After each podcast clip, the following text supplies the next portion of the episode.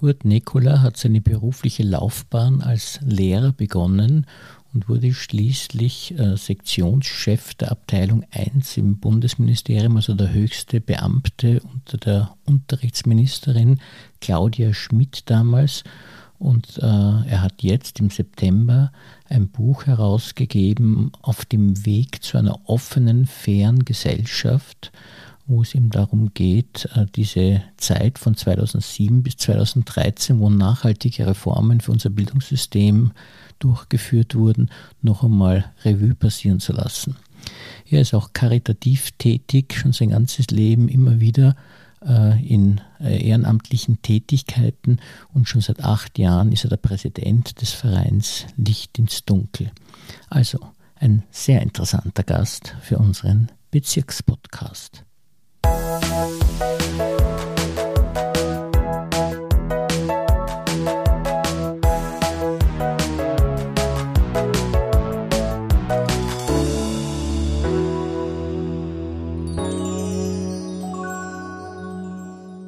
Herzlich willkommen, lieber Herr Nikola, und vielen Dank, dass Sie sich für uns Zeit genommen haben. Ja, danke für die Einladung. Unsere Karrieren haben ja äh, gleich begonnen, das heißt, wir waren beide Lehrer vor 40 Jahren. Genau. Nur dann hat sich was äh, getan, was mich ein bisschen nachdenklich machen könnte. Sie haben nämlich eine unglaubliche Laufbahn hinter sich gebracht und ich bin immer noch Lehrer. Also das, aber bitte, man kann das ja fast nicht äh, alles äh, aufzählen, was Sie da alles gemacht haben, aber könnten Sie mal kurz also beginnen als Lehrer und dann ist bei Ihnen gleich die Idee aufgekommen, dass Sie sagen, Sie wollen an die Pädagogische Akademie gehen und dann gleich Lehrer ausbilden. Wie war denn das, also dieser Sprung vom Lehrer zur Pädagogischen Akademie?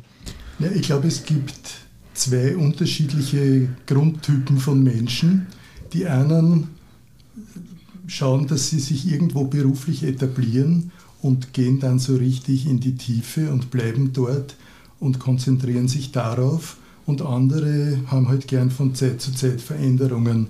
Ich finde, das ist beides gut und ist halt immer entsprechend, wie, wie so die Typologie ist.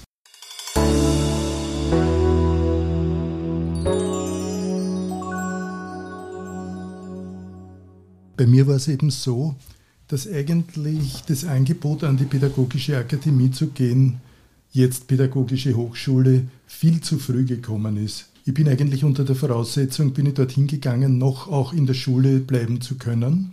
Da bin ich mir dann ziemlich gepflanzt vorgekommen, weil der Herr äh, Direktor damals das so dargestellt hat, als ob das überhaupt kein Problem wäre. Und dann, wie ich an der PEDAG war, hat er zu mir gesagt, naja, in der Schule können sie nicht parallel unterrichten.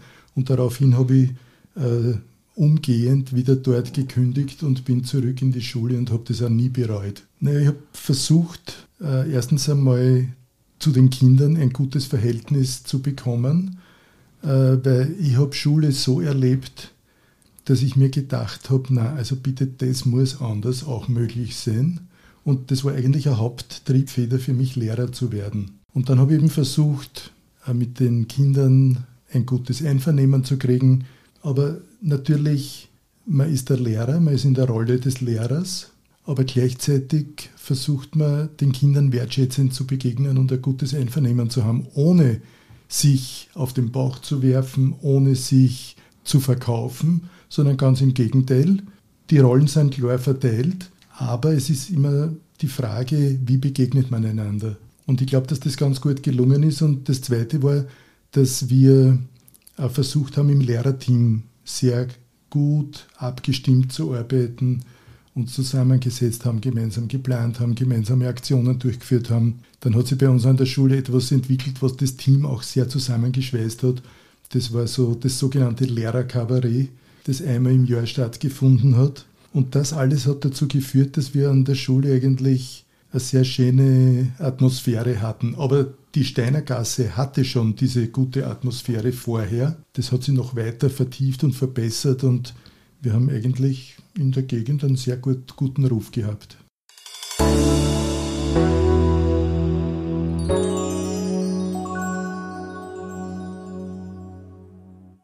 Dann sind Sie ja zum äh, Staatsschulrat gekommen als pädagogischer Referent auch. Genau. Und welche Aufgaben mussten Sie da übernehmen? Ja, da war ich so quasi äh, der Sekretär der Leiterin fürs Pflichtschulwesen in Wien, habe aber ein paar spezielle Aufgaben auch gehabt, also zum Beispiel die Auswahl der Besuchsschullehrerinnen und Lehrer für die Ausbildung der Studierenden, dann die Leseerziehung, die Museumspädagogik und so weiter und so weiter. Also da hat es ein paar so Schwerpunkte gegeben, für die ich auch noch inhaltlich zuständig war. Sie haben auch so viele ehrenamtliche Tätigkeiten gemacht. Wann hat denn das begonnen, dass Sie sich da gedacht haben, ich muss, man muss was, einen Beitrag leisten, sozusagen? Naja, ich bin mit 17 alleine zu Hause gewesen, weil meine Eltern beim Sprechtag waren. Plötzlich läutet es an der Tür und äh, ist ein, also für meine Begriffe damals uralter Mann draußen gestanden und hat mir erklärt, dass er von der SPÖ ist und hat mir erzählt, was er so alles erlebt hat und warum er bei der SPÖ ist und so weiter und so weiter. Und der hat mich so beeindruckt, dass ich da spontan der SPÖ beigetreten bin. Da war dann nicht weiter Weg zu den Kinderfreunden. Dort, das muss ich nämlich auch sagen, egal wo ich war, mir war immer die inhaltliche Arbeit, das Gestalten, das Verbessern von Lebenssituationen, das war mir immer ein zentrales Anliegen. Also ich bin nicht so sehr ein Parteisoldat, sondern mehr einer, der auf der inhaltlichen Seite sich engagiert. Und deshalb waren die Kinderfreunde für mich so attraktiv, weil man da Freizeitangebote für Kinder setzen konnte, weil man versucht hat, äh, in den Kindergärten und Horten die Qualität zu verbessern und so weiter und so weiter. Und so bin ich bei den Kinderfreunden lange Zeit gewesen im Bezirk, auf Wiener Ebene, auf Bundesebene und habe halt dort alle möglichen Funktionen gehabt, bis vor kurzem.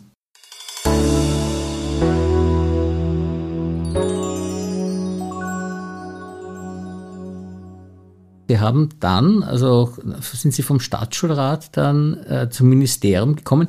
Ich habe immer den Eindruck gehabt, so als Außenstehender, äh, dass Stadtschulrat und Ministerium ein bisschen in einem Konkurrenzverhältnis eigentlich stehen, aber Sie sind sozusagen in beiden Bereichen tätig gewesen dann. Ja, damals war ja der Stadtschulrat wirklich noch der Stadtschulrat und war damit sehr stark an das Land Wien angebunden weil der Landeshauptmann damals den Präsidenten, die Präsidentin der Landesschulbehörde ernannt hat. Jetzt ist ja die Bildungsdirektion so quasi eine Filiale des Bundes, aber es gibt in der Filiale auch noch einen Bereich, der unter der Führung und Leitung des jeweiligen Bundeslandes steht und das ist das Pflichtschulwesen.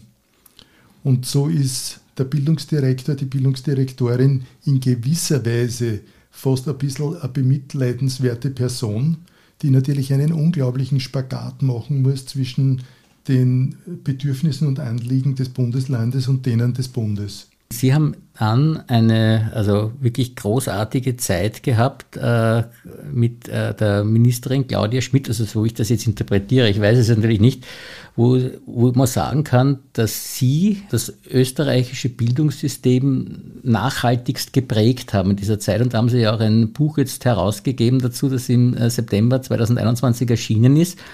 Und wenn man sich das wirklich anschaut, was damals auf den Weg gebracht worden ist, ist wirklich heute, das kann ich als Lehrer sagen, absolut Realität. Und äh, könnten Sie da jetzt einige Punkte sagen, die Sie da alle in dieser tollen Phase da gestaltet haben? Ich bin ja damals ins Büro der Bundesministerin Schmidt äh, eingeladen worden, mitzuarbeiten.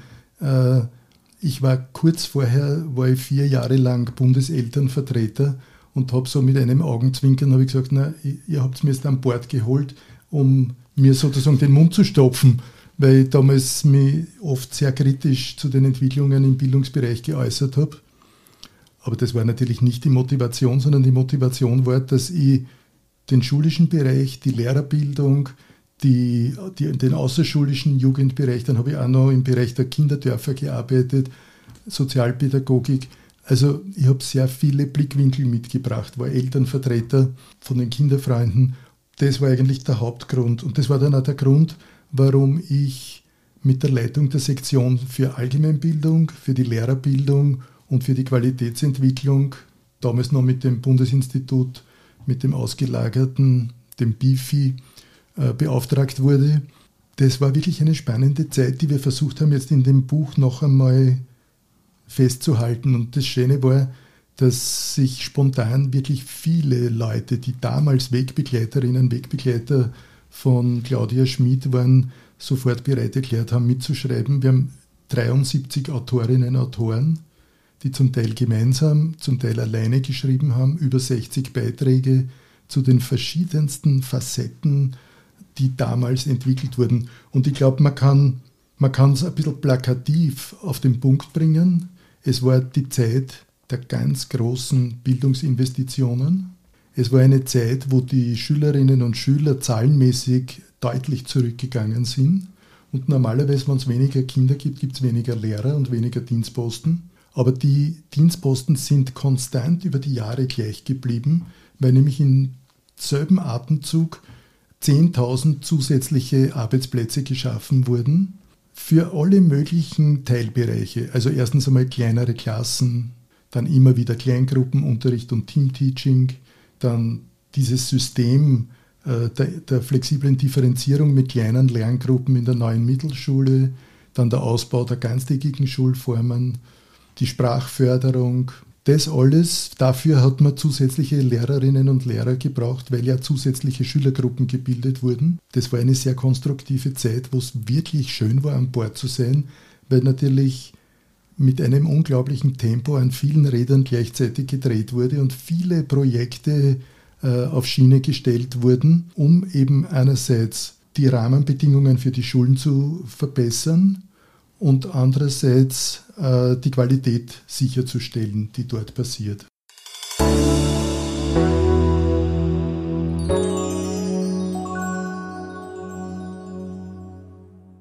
Das ist schon auch ein bisschen die sozialistische Prägung sozusagen, die Sie von der Jugend an mitbekommen haben, weil Sie ja da doch sehr auf die Chancengerechtigkeit gezielt haben. Nicht mit diesem mhm. zusätzlichen Einsatz von Personal und den braucht man ja einfach, das weiß ich aus der Praxis, wenn man äh, unterschiedliche Kinder betreuen muss, die unterschiedliche Bedürfnisse haben, dann geht das allein oft nicht mehr so leicht. Nicht? Das ist absolut richtig. Ich glaube, dass ein, ein ganz wesentlicher Punkt ist, dass wir einerseits Ressourcen zur Verfügung gestellt haben, aber andererseits war uns total bewusst, dass man nur mit Ressourcen alleine noch lange nicht die Qualität verbessert. Also eine kleine Gruppe auf eine schlechte Art unterrichtet, bringt auch nicht mehr als eine große Gruppe.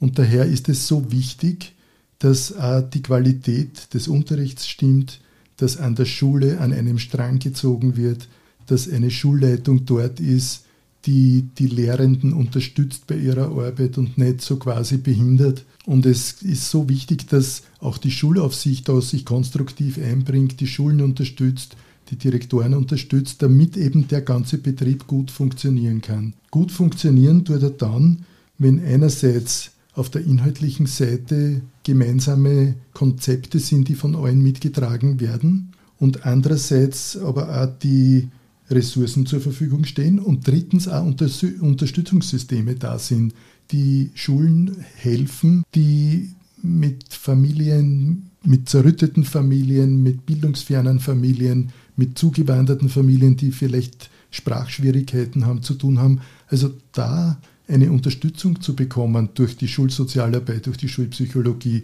durch speziell ausgebildete äh, Lehrerinnen und Lehrer, die die Sprache vermitteln, durch Psychagogen, Beratungslehrer und so weiter und so weiter, sonderpädagogisch ausgebildete Lehrer. Also das alles ist notwendig am Standort, bedarfsgerecht natürlich, braucht nicht jeder Standort das gleiche, äh, damit der Betrieb gut funktioniert. Und das war eben damals der Versuch, überall an all diesen Rädern gleichzeitig zu drehen. Also einerseits sind Konzepte der Individualisierung des Unterrichts in alle Bereiche hineingekommen. Andererseits zusätzliche Ressourcen für kleinere Lerngruppen und Teamteaching. Und dann drittens Qualitätsentwicklungssysteme, die Entwicklungsprozesse unterstützt haben, dass eben jeder auf seiner, in seinem Zuständigkeitsbereich und auf seiner Ebene die darunterliegende Ebene gut unterstützt bei der Entwicklung der Qualität.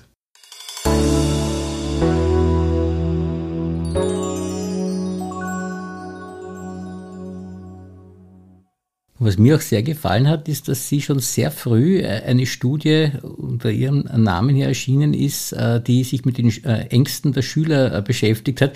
Das heißt, Sie haben offensichtlich auch schon sehr früh erkannt, diese Entwicklung, die ja jetzt nicht mehr zu übersehen ist, dass die psychischen Probleme doch immer mehr zugenommen haben, dass man auf die Schüler wirklich aufpassen muss. Naja, der, der fundamentale Unterschied zwischen der Zeit damals und der Zeit jetzt kann man zusammengefasst sagen, damals war das Ziel, wo immer ein Kind lebt, soll es in die Schule gehen und soll dort in der Schule die optimalen Lernbedingungen vorfinden. Egal, ob das jetzt ein begabtes Kind ist, wo man die Begabungen und die Interessen fördern muss. Man darf sich natürlich nicht nur an den Schwachen orientieren, das ist ja ganz klar, sondern auch die unterstützen und fördern, die eben besondere Talente mitbringen. Dann das Zweite ist, dass auch Kinder mit Behinderungen, mit Sprachschwierigkeiten, aus bildungsfernen Familien und so weiter und so weiter natürlich in ihrer Region auch in die Schule gehen können müssen und nicht ein behindertes Kind, was sie wohin fahren muss, damit es eine, eine gute Schule findet, die dieser Behinderung gerecht werden kann, sondern das muss in der Region möglich sein. Aber dazu braucht man dann natürlich auch die entsprechenden personellen Ressourcen, die entsprechende Qualifizierung, die Materialien, die Ausstattung und so weiter und so weiter. Und ich will ja nicht behaupten, dass uns das damals alles zu 100 Prozent gelungen ist, aber es war das ganz klar äh, definierte strategische Ziel. Und das Zweite war, dass uns klar war, man muss die Betroffenen zu Beteiligten machen. Also das heißt Bewusstseinsbildung, Breitenwirkung, möglichst alle mitnehmen, Steuerungspartner auf allen Ebenen finden und mit ihnen eng zusammenarbeiten. Das motiviert, das bringt Wirkung ins System. Und das Dritte war, dass uns klar war, dass die Basis von Lernen Beziehungsarbeit ist, Vertrauen, Sicherheit, dass man auch das stark unterstützen und befördern muss. Und jetzt nehme ich wahr, einerseits eine unglaubliche Anordnungskultur, also nicht Beteiligung. Bei uns war einer der, der Leitsätze von Claudia Schmid war, wir müssen uns bewegen von der Anordnungs- zur Beteiligungskultur. Jetzt gibt es eine klare Anordnungskultur. Das ist steil hierarchisch von oben nach unten. Und ich kann Ihnen sagen, aus meiner Erfahrung kann man klar sagen, dass diese Anordnungskultur sehr viel Demotivation ins System bringt, eine starre Zurückhaltung, äh, na, sagt mir, was ich tun soll, dann werde ich es schon machen. Und die Eigeninitiative äh, geht dabei verloren und damit geht unglaublich viel Qualität den Bach hinunter. Mhm. Jetzt ist sozusagen, wird auch ganz klar, da, da gibt es Dienstbesprechungen, wo 220 PowerPoint-Seiten präsentiert werden mit Handlungsanweisungen und Anleitungen also wer glaubt, dass man so ein System steuern kann, ist fehlgeleitet. Dieses wichtige Element Führungskräfte in der Schulleitung, in der Schulaufsicht, in den Bildungsdirektionen, in den Ämtern der Landesregierungen, natürlich auch auf Bundesebene zu aktivieren und zu motivieren, zu Eigenleistungen zu animieren, zu eigenen Ideen zu animieren. Natürlich alles unter dem strategischen gemeinsamen Dach. Also Eigenmächtigkeit geht nicht, aber Eigenständigkeit ist ganz wichtig. Das, das ist sozusagen der Weg, den wir sehr stark versucht haben und der aber jetzt genau andersrum praktiziert wird. Ich hoffe sehr, dass jetzt mit den politischen Entwicklungen, die zu beobachten sind, vielleicht auch da ein anderer Geist wiederkommt.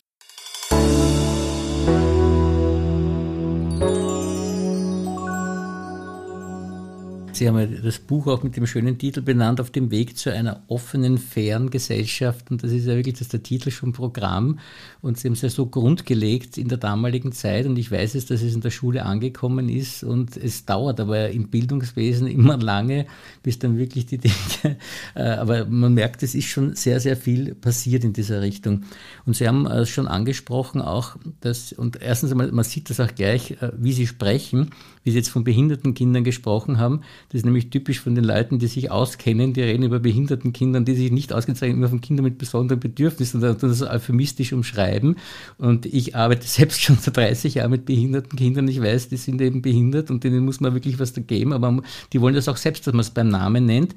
Und da sieht man schon, dass sie einen starken Bezug dazu haben und da auch nicht nur im schulischen Bereich durch die Inklusionsidee hier viel weitergebracht haben, sondern dass sie ja tatsächlich auch äh, benachteiligten Menschen wirklich nachhaltig helfen wollen und das äh, ja als äh, Präsident äh, des äh, Vereins Licht ins Dunkel tatsächlich äh, jetzt schon seit Jahren, seit acht Jahren glaube ich schon, also wirklich an vorderster Front machen. Ja, mit Licht ins Dunkel sind wir ausgesprochen bemüht, äh, dazu beizutragen, nicht nur Spenden zu sammeln, denn eigentlich, wenn man ganz ehrlich ist, wäre es ja optimal, wenn wir in einer Gesellschaft leben würden, die Licht ins Dunkel gar nicht benötigt, wo der Sozialstaat so stark entwickelt ist, dass es diese Spenden für besonders bedürftige Menschen gar nicht braucht, weil sie sozusagen diese Unterstützung und Förderung vom Staat bekommen.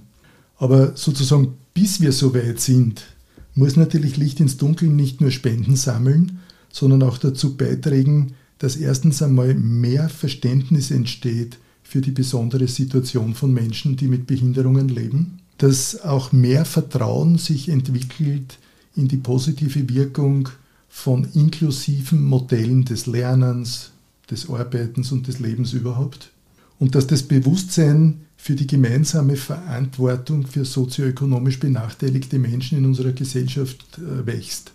Dazu muss Licht ins Dunkel beitragen und da bemühen wir uns auch sehr. Und daher geben wir einerseits viel Geld in Projekte, aber auch Projekte, wo behinderte und nicht behinderte Kinder, Jugendliche, Erwachsene miteinander tun, lernen, arbeiten, Freizeit verbringen, Sport betreiben, Kunst und Kultur betreiben und so weiter und so weiter. Aber wir geben auch Geld in die Soforthilfe. Also wenn eine akute Notsituation entsteht, steht Licht ins Dunkel da, oft auch nur als Überbrückung, bis dann öffentliche Gelder fließen. Und trotzdem schauen wir ganz genau, ob das Geld auch dort wirklich benötigt wird. Ja? Also sozusagen, Sie wünschen, wir spielen, gibt es bei der Individualförderung auch nicht, sondern es wird natürlich gemeinsam mit den Behörden darauf geschaut, ob der Notfall wirklich ein Notfall ist und dann wird sofort geholfen. Aber wir appellieren auch gleichzeitig an die Politik, alles dazu tun, Armutsgefährdung zu vermeiden. Es gibt 320.000 Kinder und Jugendliche in Österreich, die armutsgefährdet sind. Daran muss man arbeiten. Das muss unbedingt abgebaut werden und möglichst auf Null gesenkt werden. Und es ist auch wichtig, dass Ausgrenzung in Österreich vermieden wird. Also das ist sozusagen der Appell von Licht ins Dunkel an die Politik, hier aktiv zu sein und auf diese Bereiche ganz konkret zu achten. Auch darauf zu achten, dass sozusagen die Umsetzung der UN-Konvention über die Rechte von Menschen mit Behinderungen gelingt, indem alle Menschen volle gesellschaftliche Teilhabe haben. Das geht von der Barrierefreiheit im baulichen Sinn, aber auch bis hin zur Barrierefreiheit im atmosphärischen Sinn. Also dass sozusagen nicht Vorurteile und, und, und innere Ablehnungshaltungen zu einer Ausgrenzung führen, dass nicht Fördermodelle zu einer Ausgrenzung führen. Denn wenn man zum Beispiel davon spricht, dass Familien steuerlich entlastet werden, dann ist automatisch mit inbegriffen, dass Familien, die so wenig verdienen, dass sie kaum Steuer zahlen, von so einem Modell überhaupt nichts haben. Also da muss man genau darauf achten, dass Fördermodelle nicht nur mittlere und hohe äh, Gehaltsbezieher im Auge haben, sondern auch die ganz kleinen, die von so einem Modell nichts hätten. Man muss auch darauf achten, dass Menschen mit Behinderungen, mit einer anderen Erstsprache, mit sonstigen Problemen nicht ausgegrenzt werden von Ämtern, vom öffentlichen Leben, von Verkehrsmitteln, vom Kulturbetrieb, vom Sportbetrieb und so weiter, sondern dass da Zugänge geschaffen werden, die es eben für alle Menschen ermöglichen. Und das leben wir auch in der Schule, weil ja auch dieses Inklusionsmodell ja hundertmal besser ist, als wenn Behinderte nur unter sich sind, weil man sieht, dass das sehr gut läuft und dass dann auch die Nichtbehinderten die Behinderten unterstützen, dass da auch im Sozialen sehr viel gelernt wird.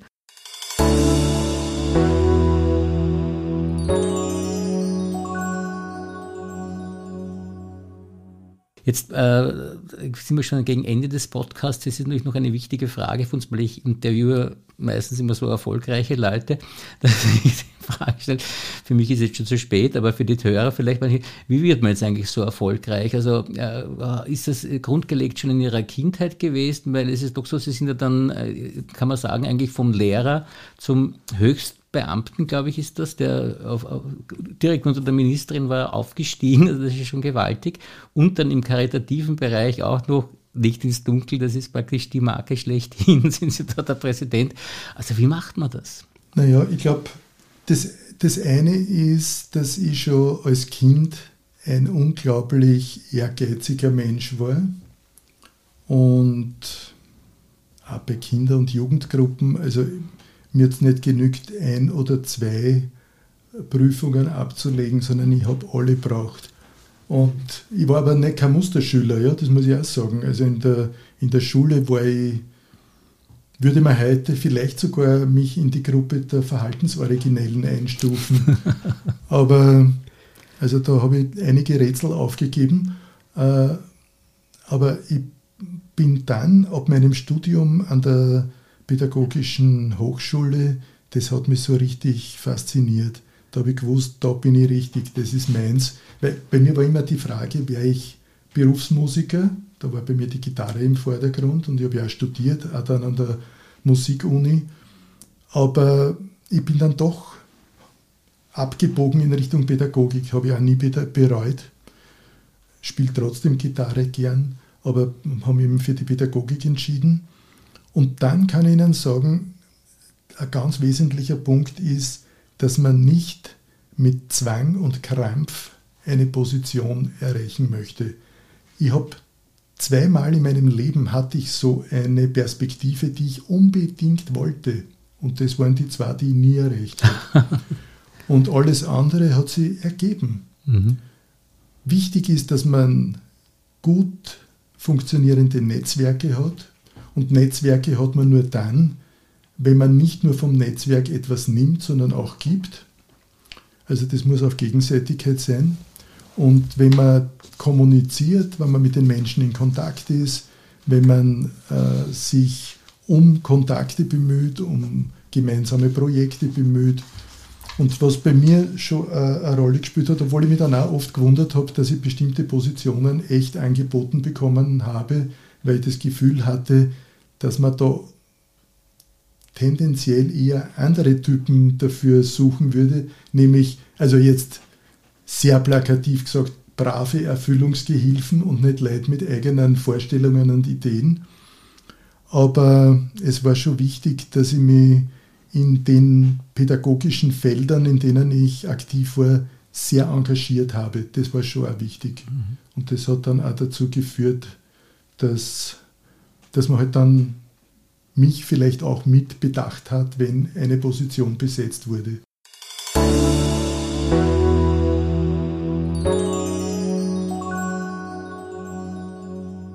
dass wir Sie noch ein bisschen besser kennenlernen, äh, ein paar Fragen zu unserem Fragebogen. Äh, wenn Sie jetzt Gitarre spielen, was ist denn Ihre Lieblingsmusik? Also bei der Musik muss ich Ihnen sagen, da bin ich ganz breit aufgestellt. ja. ich, ich, liebe zum Beispiel äh, Renaissance-Musik auf Originalinstrumenten oder die barocken Meister, die gefallen mir auch irrsinnig gut. Oder Mendelssohn Bartholdy, den liebe ich besonders, nämlich dann in der Klassik.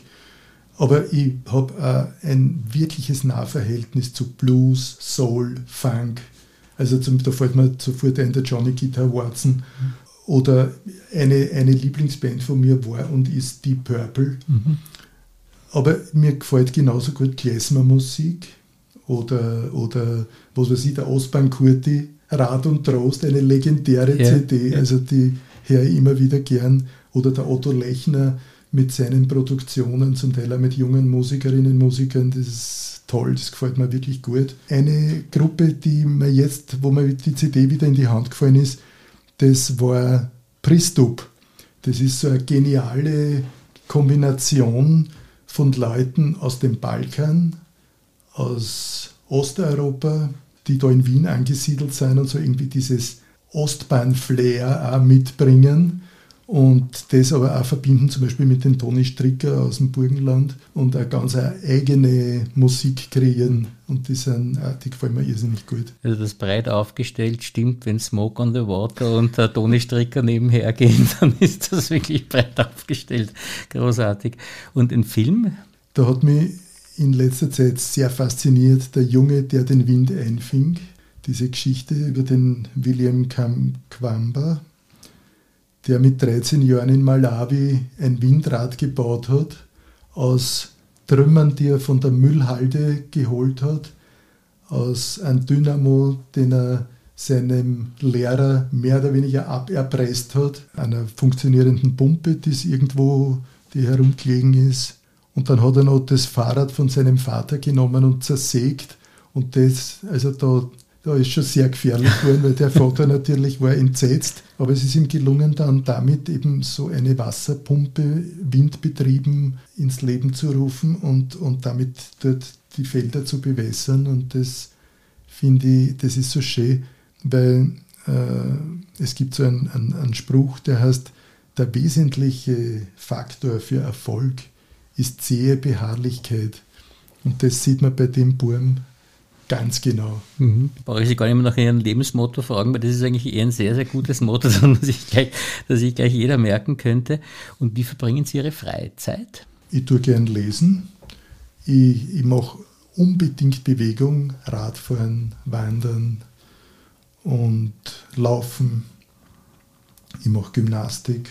Jetzt, wo ich ja vom Ministerium her in Pension bin, verbringe ich meine Freizeit auch mit Projekten der Leseförderung, natürlich mit Licht ins Dunkel, Kinderfreunde und äh, habe da einige eben Projekte laufen, die mir wirklich großen Spaß machen. Und bei Ihnen eine komische Frage, weil Sie mit so vielen Prominenten zu tun haben und ich frage Sie trotzdem, mit welchen Prominenten würden Sie gerne einen Tag verbringen? Gibt es irgendjemanden Besonderen? Also ich muss gestehen, da fällt mir jetzt als erster ein der Michael Ludwig, denn wie, wie der sozusagen in das Amt des Bürgermeisters gestiegen ist, hat er meine Stimme gehabt und ich war überzeugt, dass das was wird, aber dass er es so derartig gut macht und so inhaltlich, haltungsmäßig, einstellungsmäßig bei sich bleibt, das finde ich echt bewundernswert. Aber ich glaube, den könnten Sie treffen, nicht, oder? Ich tue es auch und wieder, ja, also aber natürlich einen ganzen Tag hat er keine Zeit. Tag hat er keine Zeit, genau. Ja. Äh, haben Sie noch einen besonderen Plan, muss ich sagen, das würde ich noch gern umsetzen jetzt. Äh, jetzt habe ich mehr Zeit und jetzt gibt es noch eine Idee, die ich noch gerne, also das Buch haben Sie jetzt realisiert, das ist ja schon mal ein sehr schöner Meilenstein, aber haben Sie noch irgendwas vor? Na, Im Moment arbeite ich eben im Bereich der Leseförderung, das sogenannte Lerche-Leseprogramm von Jung Österreich das macht mir riesen Spaß und da hoffe ich, dass wir gut weiterkommen und dass da dann irgendwie sich das auch positiv auf die Lesekompetenzen der Kinder so auswirkt, dass man es dann auch in großen Studien erkennt, dass da was gelungen ist. Und das zweite sind EU-Projekte für Schulklassen. Das macht mir einen Riesenspaß. Und dann Licht ins Dunkel haben wir kommendes Jahr 50 Jahre Jubiläum und da hoffe ich sehr, dass das wirklich gut gelingt. Aber persönlich wäre mir ein großes Anliegen, dass es mir gelingt, dass wir in unserem überschaubaren Garten ein bisschen mehr Gemüse anbauen und Kräuter einsetzen und so weiter und vielleicht zwei, drei Obstbäume setzen. Also das würde mich sehr freuen, wenn das auch gelingt. Ja, also das Wort gelingen, das passt bei Ihnen wirklich sehr gut. Also ein gelungenes Leben und ein gelingendes Leben, das Sie haben, das ist wirklich fantastisch und ich danke Ihnen sehr, sehr herzlich für dieses wirklich interessante Gespräch. Ich danke für die Einladung.